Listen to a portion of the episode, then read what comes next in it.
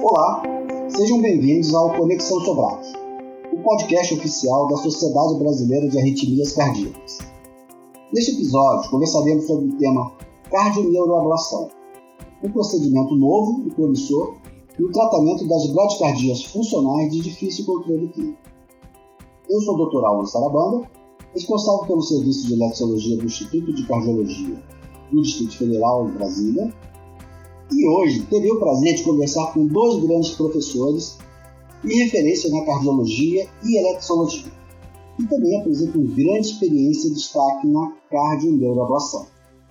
O Dr. Maurício Brains Caravaca, que é diretor da Unidade de Arritmias Cardíacas do Instituto do Coração da Universidade de São Paulo, e o Dr. José Carlos Paixão Mateus, que é diretor do Serviço de Arritmias Eletrologia e marca-passo do Hospital do Coração de São Paulo. Vou me dar a liberdade de suprimir o pronome doutor e me dirigir diretamente aos professores pelo nome, para que a nossa conversa fique mais informal.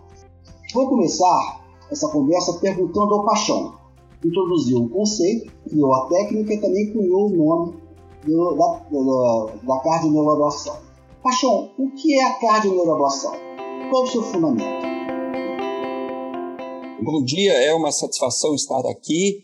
É, agradeço a Sobrac o convite, parabenizo por esse formato que considero muito interessante. É uma satisfação estar aqui ao lado do Maurício, ao lado do Álvaro, para falarmos sobre esse tema.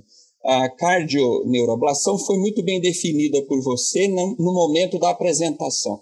Trata-se de um tipo de ablação por radiofrequência que tem o objetivo de tratar bradiarritmias funcionais com, inclusive, a, a, dispensa do implante de marcapasso, ou seja, é possível tratar bradiarritmias funcionais sintomáticas sem a necessidade de colocação de um marcapasso através de um método de ablação que é semelhante a uma ablação de fibrilação atrial. E nesse sentido, eu gostaria de dizer que é uma satisfação estar aqui com o Maurício por uma razão muito forte. O Maurício foi a primeira pessoa na literatura mundial que se é, entusiasmou pelo método, começou a desenvolver o método precocemente e, naturalmente, nós temos um caminho que trilhamos juntos no sentido de desenvolver a técnica. Então, para nós é uma satisfação aqui estar com o Maurício, porque hoje a técnica é utilizada no mundo todo, porém,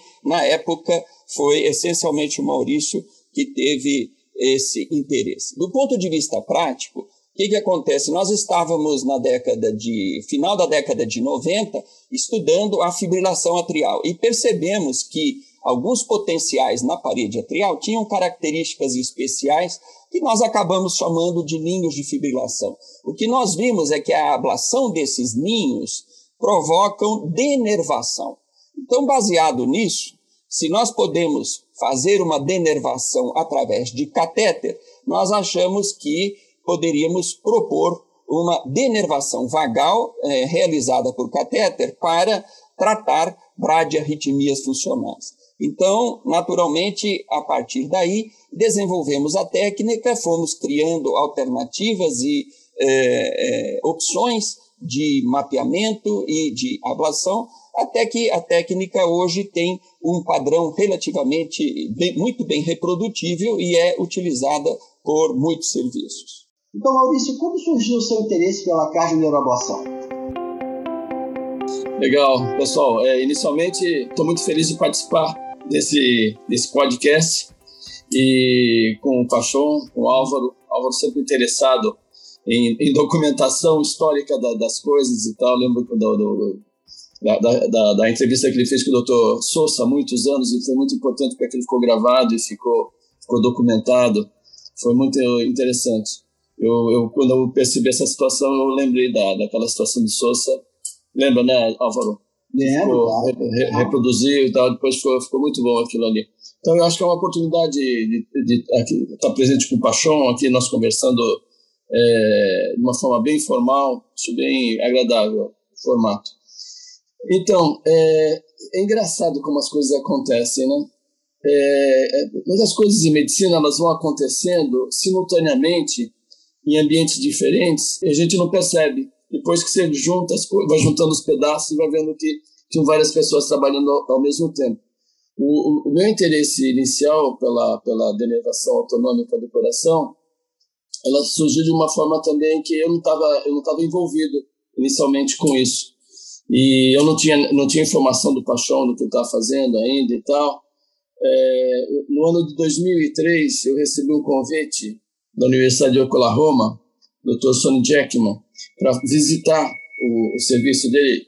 Ele queria, na época nós estava é, sendo introduzido a, a, técnica de ablação epicárdica, né, para mapeamento da superfície cardíaca do coração já, é, e, e, e, vários, vários serviços do mundo se interessaram, e ele pediu se eu poderia ir lá treinar os assistentes dele. Ele tinha cinco assistentes, em vez de vir para cá, se eu poderia ficar, eu achei ótimo o convite para ficar duas semanas lá com eles, ele selecionou os casos e tal. E, paralelamente a esse, esse, esse projeto lá da, da do epicárdico, é, ele tinha as reuniões clínicas e teve uma que eu achei muito interessante, que era, o, o grupo dele estava é, discutindo é, a, a, técnica de denervação autonômica do coração. E quem era o responsável, tá, isso estava no experimento ainda, no laboratório experimental, era o Dr. Sherlock, o famoso Dr. Sherlock do Feixe de Riz, tal, ele, ele é, ele é médico, acho que, que continua lá ainda, é, responsável pela parte experimental do serviço, e ele tinha esse projeto, eu acompanhei as reuniões, eu fiquei fascinado com, a, com, a, com o experimento uh, laboratorial, acompanhei vários estudos experimentais, e aí surgiu a, a, o interesse. Eu posso discutir depois, ao longo da, da conversa, como é que a coisa se desenrolou. Achou? Eu acho que agora a gente pode falar um pouco da clínica. É, quais são, na verdade, essas bradicardias funcionais? Como identificar esses pacientes que são candidatos à, à, do seu ponto de vista? Existe um, um grande é, número de casos que podem ser tratados com a cardioneuroablação. Depois que passamos a utilizar a técnica de uma forma mais ampla, nós percebemos a possibilidade de utilização em várias condições. Do ponto de vista prático, toda bradicardia sintomática rebelde a tratamento clínico que responde à atropina, ela pode com certeza ser grandemente beneficiada ou totalmente tratada com a cardioneuroablação. É claro que ah, o objetivo inicial era para tratamento das bradicardias reflexas. A principal delas é a síndrome ou a síncope neurocardiogênica, que é caracterizada por uma cardioinibição reflexa muito intensa. É, existem outros tipos de, de bradiarritmias reflexas que podem ser tratadas da mesma forma, mas a síncope neurocardiogênica é o protótipo desse grupo. Um outro grande grupo são as bradiarritmias funcionais não reflexas. E, nesse sentido, até mesmo a fibrilação atrial paroxística, que geralmente tem um grande componente vagal, se beneficia é, de uma maneira muito clara da cardioneuroablação. Então, hoje, por exemplo, nós fazemos nos pacientes com é, fibrilação atrial paroxística ou persistente, nós agregamos a cardioneuroablação ao procedimento de ablação da fibrilação atrial e temos observado um grande benefício em termos de eh, resultados, em termos de sucesso nesses pacientes. Nós podemos considerar a disfunção do nó sinusal, os bloqueios AV funcionais, o seio carotídeo hipersensível, quando não há uma doença do nó sinusal importante, quando o paciente não tem uma degeneração significativa, e nós podemos considerar aí a bradiarritmia, às vezes sintomática e limitante, devido ao overtraining. Então, todos esses quadros é, é, é, passaram a se beneficiar largamente da cardioneuroablação. As síncopes situacionais, por exemplo, a síncope do glosso faríngeo, é tipicamente tratada com a cardioneuroablação. Já existem publicações de todas essas condições tratadas, inclusive a, a síncope ictal, que geralmente é, é um tipo de epilepsia acompanhada de assistolia. Isso também já existem publicações mostrando sucesso com a cardioneuroablação. Bem, esclareceu bem conceito, Paixão, muito obrigado. É, nós sabemos que desde a introdução da, da técnica da cardioneuroablação pelo Paixão, assim, nós vemos pelos artigos, pela literatura, que o interesse se estendeu por todo o mundo, né? E já foram descritas várias técnicas para fazer cardioneuroablação. Eu gostaria de saber de vocês, que tem um trabalho extenso na área, é, como é que é o procedimento de cardioablação propriamente dito? Como é que é a técnica de cardioablação que você utiliza, Paixão, atualmente? Atualmente nós realizamos o procedimento num ambiente é, semelhante ao de ablação de uma fibrilação atrial paroxística. Ou seja, isso significa que praticamente todos os serviços que compõem hoje os membros da SOBRAC é, certamente podem realizar esse tipo de procedimento. Então, o paciente é tratado naturalmente é, com, é, se tiver anticoagulantes, isso, a nossa rotina tem sido suspender, porque geralmente são casos que têm um coração normal ou coração com muito pouco patologia. É levado ao laboratório, é, nós fazemos anestesia geral, isso é bastante importante, porque fazemos o um mapeamento eletroanatômico e o ideal é que o paciente não se movimente.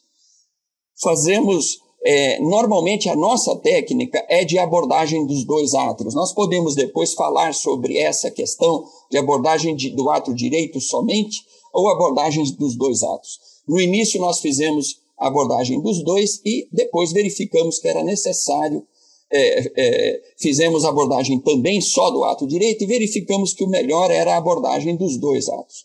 Fazemos uma punção transeptal e abordamos é, regiões que são ricas em ninhos de fibrilação atrial, geralmente relacionadas aos pontos de localização anatômica dos plexos ganglionares. É, nós fazemos, antes dessa abordagem, fazemos uma estimulação vagal para registrar o efeito da inervação vagal. Depois que fazemos a abordagem dos, das regiões dos plexos ganglionares, nós fazemos novamente a estimulação vagal. Se desapareceu a resposta vagal, encerramos o procedimento. Se ainda existe resposta vagal residual, abordamos mais regiões que tenham ninhos de fibrilação atrial. Os ninhos de fibrilação atrial, atualmente, nós é, fazemos o mapeamento através de um software que nós desenvolvimos junto com a Sanjude, que se chama Fractionation Mapping. Esse software, na realidade, ele substitui o mapeamento espectral no, ele, no, eletro, no estudo eletronatômico, no eletrograma de, de três dimensões do coração. Então, baseado nisso, fazemos a abordagem da região dos gânglios, depois, eventualmente, mais regiões que têm ninhos de fibrilação atrial, e terminamos o procedimento quando não há resposta vagal. Maurício, qual é a técnica de cardioneuroablação que você utiliza atualmente? A questão técnica, Álvaro, é, é, tem uma, ela te, teve uma, uma evolução, eu diria. Né? Eu creio que o, o, o Pachon foi evoluindo também, aprendendo a lidar com isso. Nós tivemos essa mesmo, esse mesmo processo. O pessoal mais novo que entra, já entra com as coisas já elaboradas, já vão mais é, é baseados na experiência prévia, e eu acho que está se estabilizando. No, no meu caso em particular, é, a, nós começamos, como o, o Pachon comentou, é, fazendo ablação de fibrilação atrial. Aquela técnica que eu estava descrevendo, que o pessoal lá da, de Oklahoma estava estudando e tal, era, era para aplicar a denervação vagal para tratamento da fibrilação atrial. Você lembra que no início, quando começou o processo de ablação de fibrilação atrial, existiam vários mecanismos que não estavam bem claros e tal, e, a, e a, a, o tônus vagal é, sempre foi considerado um fator importante na fisiopatologia da fibrilação atrial. Tem uma série de estudos clínicos e, inclusive experimentais, mostrando a importância do, do, do, da ação vagal na dispersão da refrigeriedade, a, facilita, a facilitação para o paciente entrar em, em fibrilação atrial. Então, isso tinha muito claro e, na época, tinham surgido alguns estudos anatômicos mostrando que o, que o coração ele tem uma, um, chamavam de um, uma, um cérebro é, particular, chamavam de little brain, é, do coração. Tinham vários gânglios autonômicos que inervavam áreas importantes, inclusive do átrio esquerdo. Né? Então, a hipótese que eles trabalhavam é que se houvesse uma denervação vagal do átrio, isso poderia ser tratado da fundação atrial. Então, eles estabeleceram a estratégia lá no, no Oklahoma, estimulavam, usavam um estimulador de alta frequência para procurar uma resposta, um reflexo vagal, quando estava em cima do gânglio, e aí utilizavam. Isso era feito pelo endocárdio. Eu, eu entendi depois que o interesse que eles tinham que nós fôssemos para lá é porque eles achavam que como esses gânglios são, ficam na superfície epicárdica do coração, uma hipótese seria entrar pelo espaço pericárdico e fazer uma derivação é, autonômica específica do coração sem ter agressão do músculo atrial, sem provocar lesão tecido atrial. Então essa era a hipótese inicial deles. E eles tiveram alguma dificuldade de fazer isso lá. E quando eu voltei para o Brasil nós abrimos um protocolo que foi aprovado e fizemos. Nós fizemos curso do piloto e, e, e nós é, é, comprovamos que era possível, mesmo pela abordagem epicárdica, chegar nos gânglios e fazer denervação. Mas existia uma, uma série de limitações é, técnicas de risco, tinha esôfago, tinha nervo frênico, é, a, a, estimulação é, com alta frequência ela não era tão sensível, tinha locais que a gente não conseguia localizar os gânglios e tal. O fato é que fazendo ablação a gente teve que fazer uma composição de ablação endocárdica, mais, é, epicárdica, mais complementação endocárdica.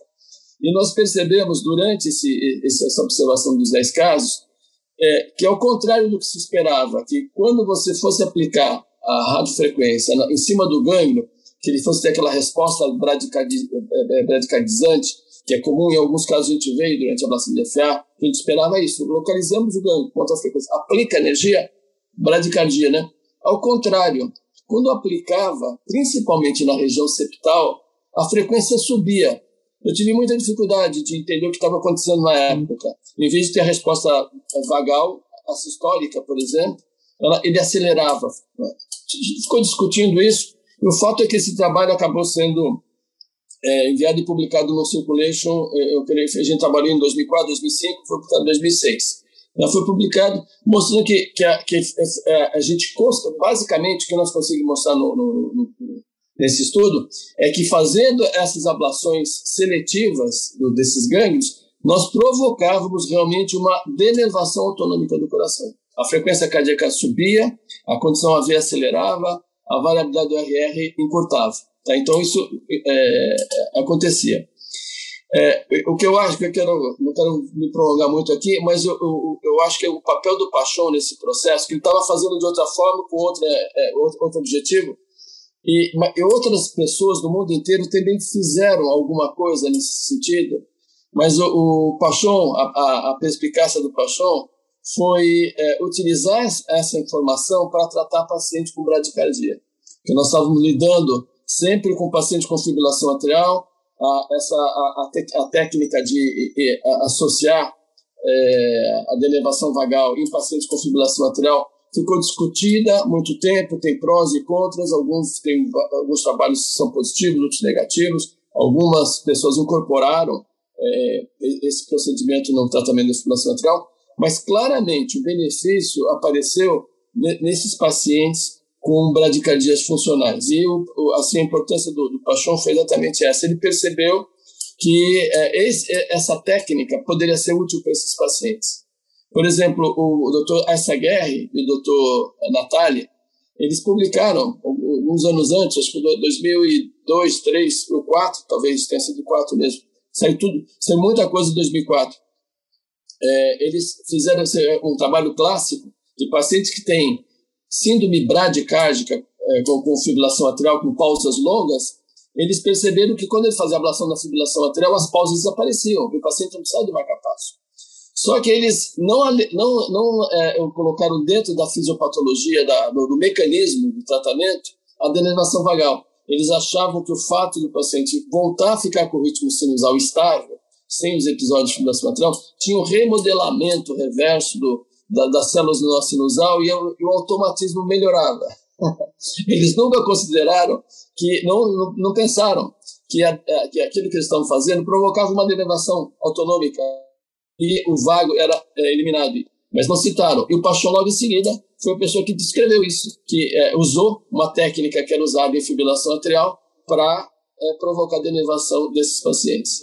Eu percebo, pelas apresentações de vocês dois, dos artigos publicados, que atualmente a aplicação, a ablação é feita em locais semelhantes no ato direito e no ato esquerdo, que é a região dos plexos ganglionares. Santo Pachon, nos últimos trabalhos que eu li, ele guia essa aplicação de radiofrequência pelo mapa de fracionamento. E você, Maurício, tem feito de uma forma anatômica, localizando onde estão os ganglionares, no septo interatrial, naquela região, e aplicando a radiofrequência. É isso? A, essa impressão está correta? Vocês aplicam em locais semelhantes? Eu gostaria só de é, é, considerar um aspecto que é, quando o, o Natali e o Aizaguerre publicaram que na ablação da fibrilação atrial poderia haver uma é, estabilização da frequência e uma melhora do nosso nasal, nós já estávamos fazendo e já tínhamos descrito os ninhos de FA muito tempo antes e já estávamos é, é, fazendo a denervação. Claro, nós observamos os pacientes durante vários anos antes de publicar o primeiro trabalho. Então, a nossa abordagem foi exatamente o seguinte: ablacionando os ninhos de FA pelo endocárdio, nós denervamos o coração. E isso, hum, é, naturalmente, seria útil para tratar bradiarritmias é, reflexas e bradiarritmias induzidas pelo vago.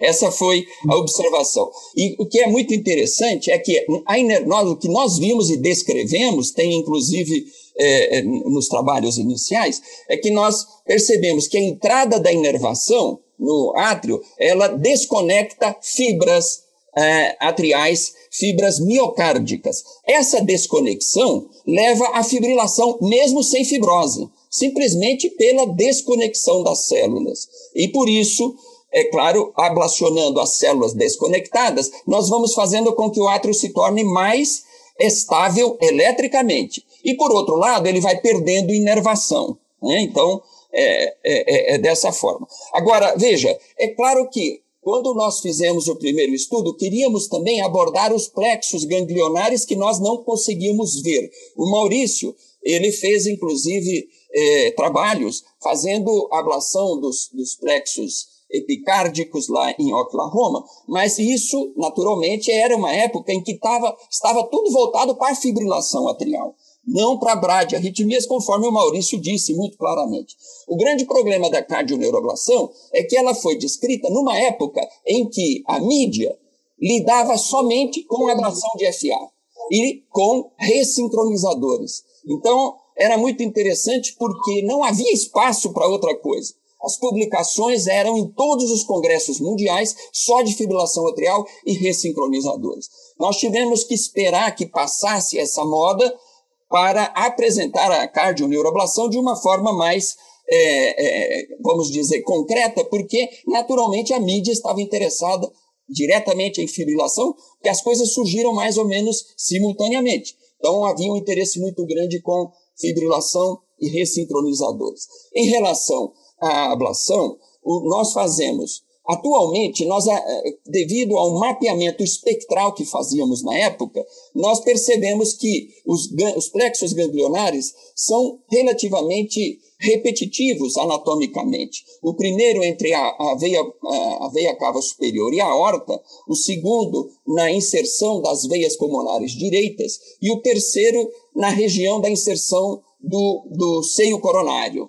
Então, esses pontos são críticos. Além disso, nós podemos seguir mapa de fracionamento, podemos seguir ah, é, potenciais segmentados na parede atrial e podemos seguir mapas de é, espectro, análise espectral. Tudo isso permite chegar à, ablação. O Maurício, quando ele é, é, começou a realizar esse tratamento, inclusive para a fibrilação atrial, ele utilizou estimulação de alta frequência na parede atrial, que eu considero muito interessante. O grande problema é que pode induzir fibrilação atrial e aí acaba criando mais uma dificuldade é, indesejável durante o procedimento. Mas do ponto de vista prático, o que nós fazemos hoje é a abordagem anatômica dos gânglios se complementada pela, pela, pelo fracionamento, no caso de que nós percebemos, por exemplo, que não está havendo denervação completa. Se tiver denervação completa com abordagem anatômica, nós podemos encerrar o procedimento. Complementando a pergunta, é, que você, como, como nós é, fazemos, e essa abordagem anatômica, ela surgiu pelas limitações que realmente nós encontramos, como o próprio Pachon comentou a respeito da, dos, dos métodos é, para localizar os gânglios. E anatomicamente, aparentemente, parece que eles, é, a localização é sempre muito estável, a, anatomia do, do, do, da, do nervoso autônomo no coração humano. E quando é, nós é, fazemos, o, pelo, pelo, menos na região septal, tem o que eles chamam lá, os americanos, de fat pads, são é, é, coxins gordurosos que ficam nessas localizações que o, que o Pachon citou, e quando nós fazemos a reconstrução anatômica pelo sistema de mapeamento tridimensional do ato direito e do ato esquerdo e juntamos as duas, as duas imagens, eh, dá para ver claramente nesse, os espaços entre o ato direito, a veia cava superior, a aorta e tal, onde, onde se encaixa ali a, a gordura. Então, olhando o mapa, a gente pode ir cauterizando. Nós sempre optamos pelo, pela abordagem bilateral, tanto do lado direito e do lado esquerdo, sempre na região septal, porque a impressão que eu tive é que aquilo ali é uma região relativamente extensa e, e, e espessa. E, e a, no início, se você faz uma aplicação, muitas vezes você já percebe que é uma, uma, uma. Mas a, a, preocupação não é só o resultado imediato, é que é, aquilo se mantenha, que o paciente não volte a recuperar, porque um dos problemas é a recuperação, que pode haver ao longo do, do tempo. Então, nós acabamos é, determinando, nós determinamos ali o espaço, e aí fazemos aplicações de um lado do outro, e, é, e habitualmente o que acontece é isso, a frequência sinusal sobe, quando a vezes se acelera, nós temos uma, um protocolo de avaliação disso, e é, é, o, o, inicialmente nós não usávamos o, o sistema do Pachon, porque nós não tínhamos, né, fazíamos simplesmente um teste de atropina no final, que ele é muito específico, você dá atropina no final, é como se você estivesse injetando soro, tá? não acontece nada, a frequência do paciente não muda, porque ele já está completamente denervado, né? mas o, o, o paciente tem um sistema de estimulação vagal que ele ajuda, é, por exemplo, a avaliar um pouquinho melhor a condição AV. Se, se tem algum resíduo de condução ainda ou não, eu acho que é, é, pode ser útil, é, tenho percebido, nesse, nesse tipo de situação. É, você tocou no ponto, Maurício, muito importante, que é confirmando que houve a denervação né, vagal. E que o Paixão descreveu né, a estimulação vagal para um bom parâmetro para descrever se houve a denervação vagal ao final do procedimento. E, mas é, existe só esse parâmetro hoje em dia ou a gente ainda pode lançar a mão? Esse é o melhor parâmetro, acho que talvez seja, mas a gente ainda pode lançar a mão dos parâmetros eletrofisiológicos. Você não tem a estimulação vagal, você ainda pode lançar a mão desses parâmetros eletrofisiológicos para saber se houve a denervação vagal ou isso não, não tem muito valor hoje em dia? É, um, um, um, método eletrofisiológico prático que nós usamos, nós temos o nosso polígrafo, uma, uma análise de variabilidade do RR em 5 minutos. Então, antes do procedimento, o paciente já anestesiado, sedado, nós fazemos 5 minutos, minutos do registro da variabilidade do RR ele está ali com o aparelho, com a ventilação, é, a, a, ventilação regular, e você vê a variabilidade, você vê os pontinhos do RR variando ao longo do tempo, em cinco minutos. Quando nós terminamos o procedimento, nós repetimos. É impressionante quando você olha uma, uma, uma, o primeiro, a primeiro é, painel mostrando essa variabilidade antes da ablação e depois. Ela fica uma linha reta. Você vê os pontinhos um atrás do outro, desaparece a variabilidade do RR. Esse é um, é um, é um método que nós usamos também no final do procedimento para mostrar a variabilidade da condição que isso reflete a denervação do nosso sinusal. O problema, não sei se a gente vai ter tempo é, para discutir isso, Mas é uma, uma observação que nós fizemos, e já isso já foi documentado por outras pessoas também, é que a, inervação do nosso sinusal e do nó AV, ela muitas vezes ela parece seletiva, são independentes.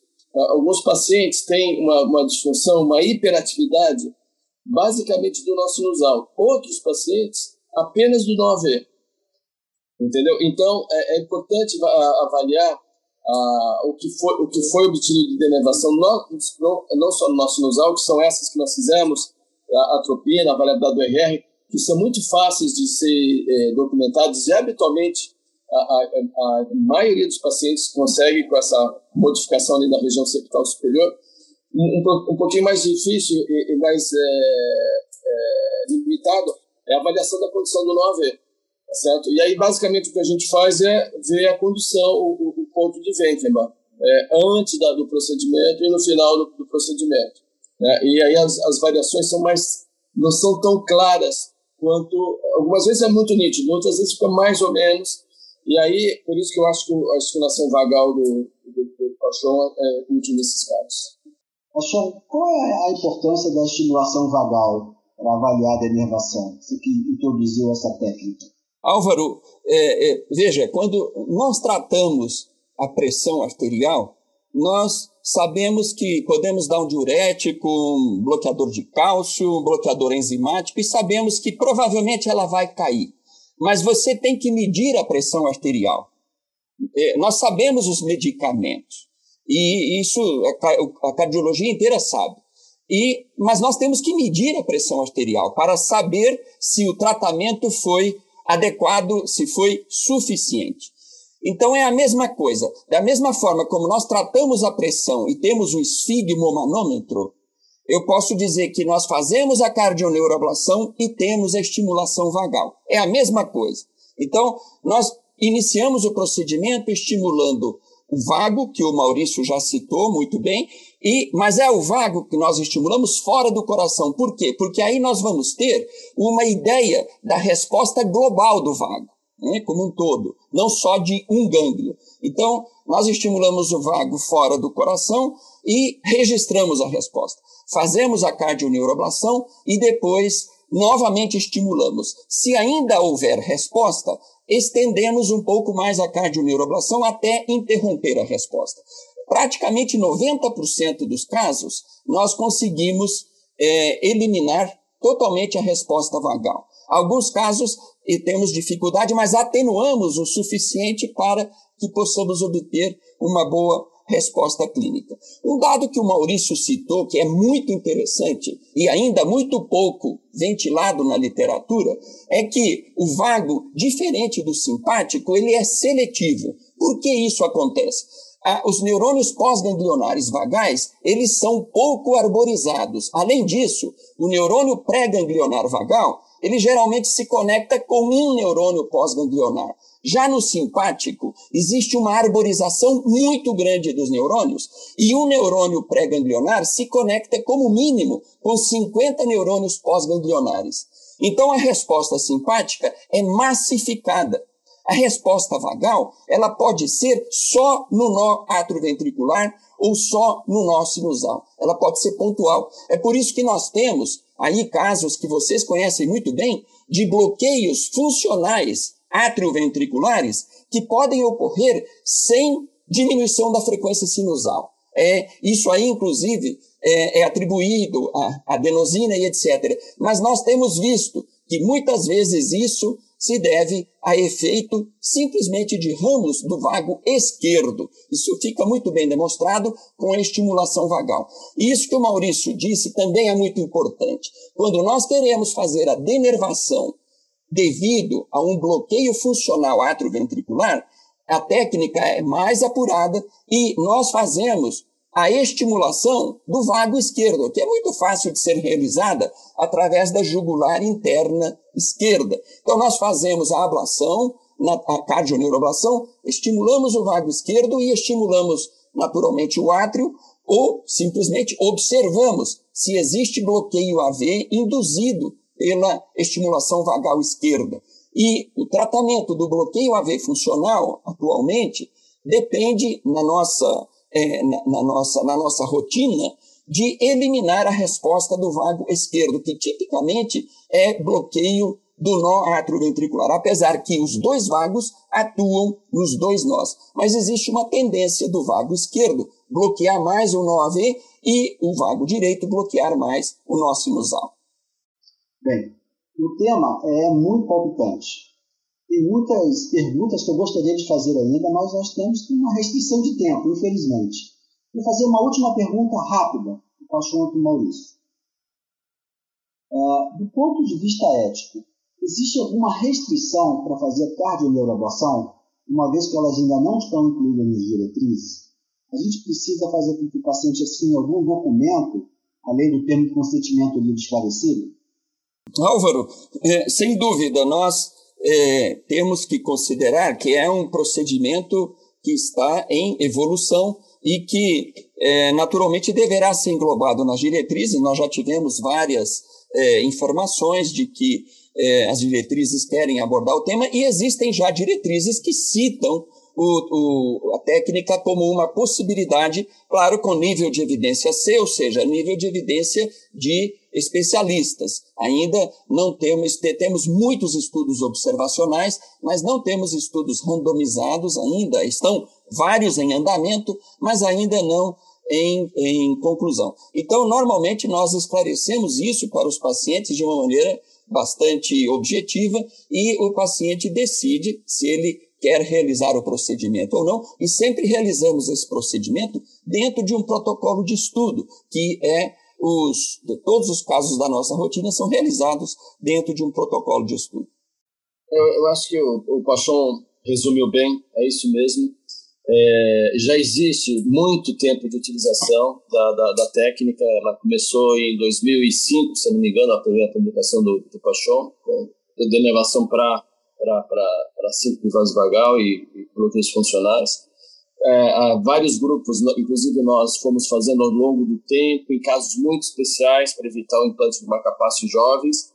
E existe claramente um consenso de, consenso de quem tem utilizado, usado a técnica que ela realmente é útil, muito útil, com baixo risco de complicações. Né? Então, é, isso, é, nós eu queria que há dois ou três anos nós fizemos uma, um, uma reunião para as diretrizes de síncope aqui no Brasil, nós escrevemos um texto, colocamos esses dados todos, deve estar para ser publicado. É, é que a diretriz não apareceu, mas isso está pronto. Eu, tô, eu fui, informado recentemente que existe uma diretriz que está sendo realizada na Europa agora, está sendo organizada também para que isso entre no, no, no, no, no aplicação é, é, internacional. Então, eu creio que essa questão ética, eu, assim, óbvio que como não está em diretriz, sempre, o, o, nosso maior problema são os, as seguradoras. Como não, existe a, a, a documentação, então as seguradoras criam problemas e tal. Então, nosso maior problema, na verdade, é viabilizar a aplicação é, para o grande público, tá certo? Eu, eu creio que a, a, a Sobrac tem um papel importante para fazer essa diretriz de síncope, que ela seja publicada, que, a, que entre no, no rol da, da, do sistema de saúde a utilização da, da, da, da denervação autonômica, que ela é muito clara para algumas situações, outras que geram um pouquinho de dúvida ainda na 5 cardiogênica, porque ela tem um, uma, uma apresentação muito variada e depende muito do, do, do, aspecto emocional do paciente. Então, algumas pessoas acham que pode ter um componente placebo e tal, mas claramente o paciente tem a denervação. Então, só está faltando um estudo clínico mais robusto nesse sentido, porque para denervação para bloqueios e, e, e, funcionais é muito nítida, você compara o próprio paciente com ele mesmo e, e, aquilo é muito evidente o resultado. Então, eu creio que está faltando um pouquinho de finalização para a gente conseguir é, colocar a aplicação a, a derivação como aplicação clínica. Álvaro, é importante dizer que eu acho que ah, é, simplesmente a questão só é de tempo de publicação, porque eu tenho a impressão que a Sobrac é a primeira entidade mundial a colocar o, o, esse tipo de tratamento, esse novo tratamento nas diretrizes. Isso está sendo gradativamente ampliado para outras é, guidelines de outras sociedades, mas eu tenho a impressão que a Sobrac já incluiu, é que ainda, conforme o Maurício disse, não foi publicado. Então, eu acho que nós vamos ter certamente a, a, a, aí a felicidade de ter a nossa sociedade como sendo a primeira a publicar esse tipo de tratamento, assim como já fez em outros tratamentos criados no nosso meio. Perfeito. A conversa foi ótima, esclarecedora. Embora o tema seja muito interessante, ainda permita uma discussão mais extensa. Então, nós conversamos sobre a cardio-neuroablação, um procedimento novo e promissor, e o tratamento de pacientes com bradicardias funcionais com sintomas de difícil tratamento clínico. Gostaria de agradecer ao Dr. Pachon e ao Dr. Maurício por dividirem toda a sua experiência e conhecimento conosco. Também agradecer a atenção de quem está nos ouvindo. Você acabou de ouvir mais um episódio do programa Conexão Sobrac, podcast oficial da Sociedade Brasileira de Arritmias Cardíacas. Todas as edições estão disponíveis no site www.sobrac.org e também nas principais plataformas de streaming. Nos vemos no próximo episódio. Até lá!